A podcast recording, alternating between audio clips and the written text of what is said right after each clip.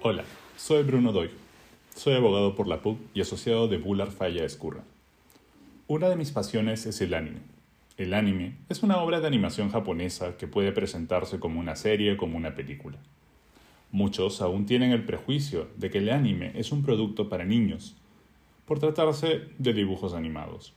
Sin embargo, esto solo es un prejuicio. El anime es otro medio para contar historias y para discutir ideas. Hoy voy a hablar de Psycho Pass. Psycho Pass es una serie policíaca ambientada en un universo cyberpunk. Como todo texto, sus elementos ya son conocidos por todos. Pero lo importante es la excepcional ejecución de estos, sobre todo en la primera temporada. Esta fue emitida en 2012 y a la fecha ha tenido dos secuelas, películas y mangas. En Perú pueden ver las primeras temporadas en Netflix. La trama se centra en el sistema civil. Este es un mecanismo utilizado por el gobierno para medir el alma humana y tomar decisiones. Civila determina desde qué trabajo puede desempeñar cada persona, hasta si una persona requiere atención médica, o incluso quiénes deben ser asesinados por tratarse de criminales potenciales que ya no sirven en la sociedad. Este sistema ha logrado altos niveles de felicidad en la población y bajos niveles de criminalidad sin precedentes. La protagonista de las primeras temporadas es la inspectora novata Akane Sunemori, quien debe descubrir y encargarse de imponer la ley, es decir, el sistema civil, a quienes han logrado escapar o burlar el sistema de alguna forma. El conflicto interno de la inspectora está en si debe aceptar el sistema como uno justo y legítimo, si puede mejorarlo o si debe rechazarlo por inmoral. Psychopath tiene muchísimas ideas para explorar. Hoy quiero centrarme en la idea de la medición del alma. La medición del alma no está muy lejos de la realidad. Todos los que están escuchando este podcast seguramente tienen tablas larguísimas con mediciones de su alma. Cada vez que hacemos una búsqueda en Internet, cada vez que nos detenemos a ver un meme, el tiempo que escuchamos este podcast, miles de datos sobre nosotros son registrados, agregados en bases de datos, subastados y luego utilizados para publicitarnos productos y servicios. Hay casos en que los agregadores de datos personales saben más de nosotros que nosotros mismos, sea sobre nuestros gustos musicales o incluso nuestras preferencias sexuales. Se especula que, en poco tiempo, los softwares podrán saber si una mujer está embarazada antes que ella misma. Esta recopilación de datos personales permite que las empresas privadas puedan aumentar sus ventas, focalizando su publicidad donde existe mayor probabilidad de que se concrete una compra. Una suscripción de anime probablemente tenga más probabilidades de concretar una compra conmigo que una suscripción de fútbol. Los datos pueden usarse para facilitar las ventas, pero también pueden usarse para otros fines, como por ejemplo la salud.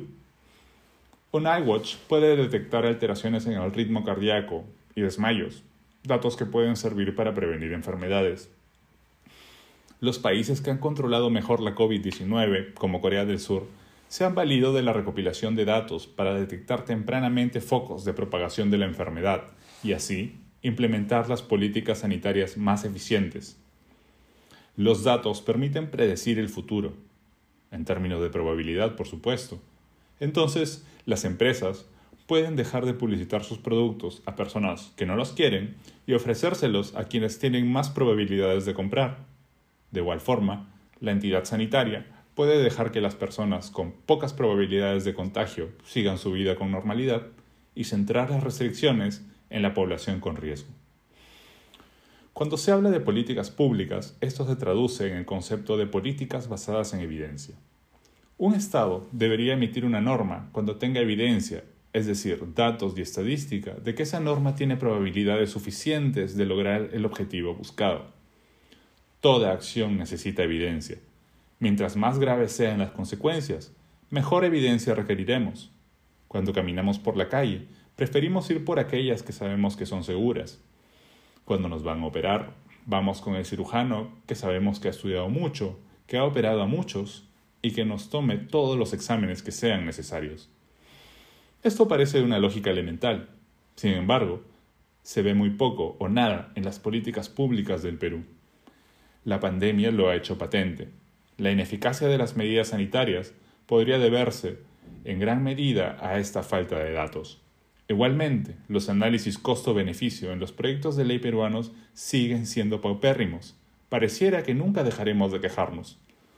Todos siguen trayendo un párrafo que viene copiándose desde tiempos inmemoriales respecto a que la norma no exige recursos del Tesoro y por tanto solo tiene beneficios más no perjuicios.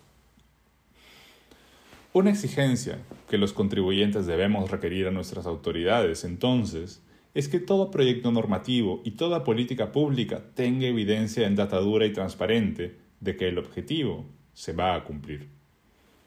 Una parte de la responsabilidad la tenemos también los abogados.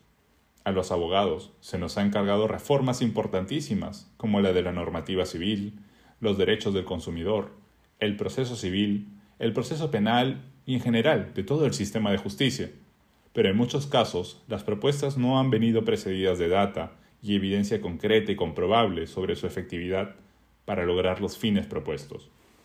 Hace varias décadas ya se viene hablando en la Academia Legal sobre la necesidad de que el derecho se encuentre con la realidad. Se dictan cursos de análisis económico del derecho, derecho y psicología, derecho y sociología, y ahora se habla de diseño legal. Sin embargo, gran parte de la discusión se sigue limitando a la teoría, o a los experimentos de otras latitudes. En las facultades falta aún verdadera formación e investigación empírica y recursos para que los centros de investigación legal puedan levantar data y producir el conocimiento que necesitamos para que las reformas legales centrales estén basadas en evidencia. Sin desmerecer, por supuesto, a los tesistas y profesores investigadores que vienen poniendo ladrillos en esa línea contra viento y marea, en la Facultad de Derecho la discusión sobre la justificación del derecho penal, de los contratos o la responsabilidad civil se sigue basando en gran medida en filósofos del siglo XIX o las normas de otros países.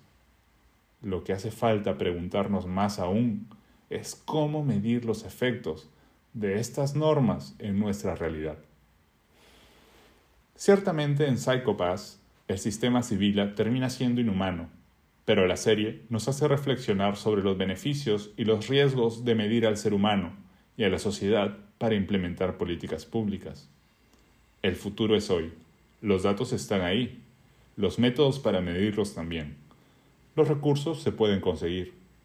Las autoridades y por supuesto los abogados todavía tenemos la carga de aprender a usarlos para hacer propuestas y para tomar decisiones que sirvan.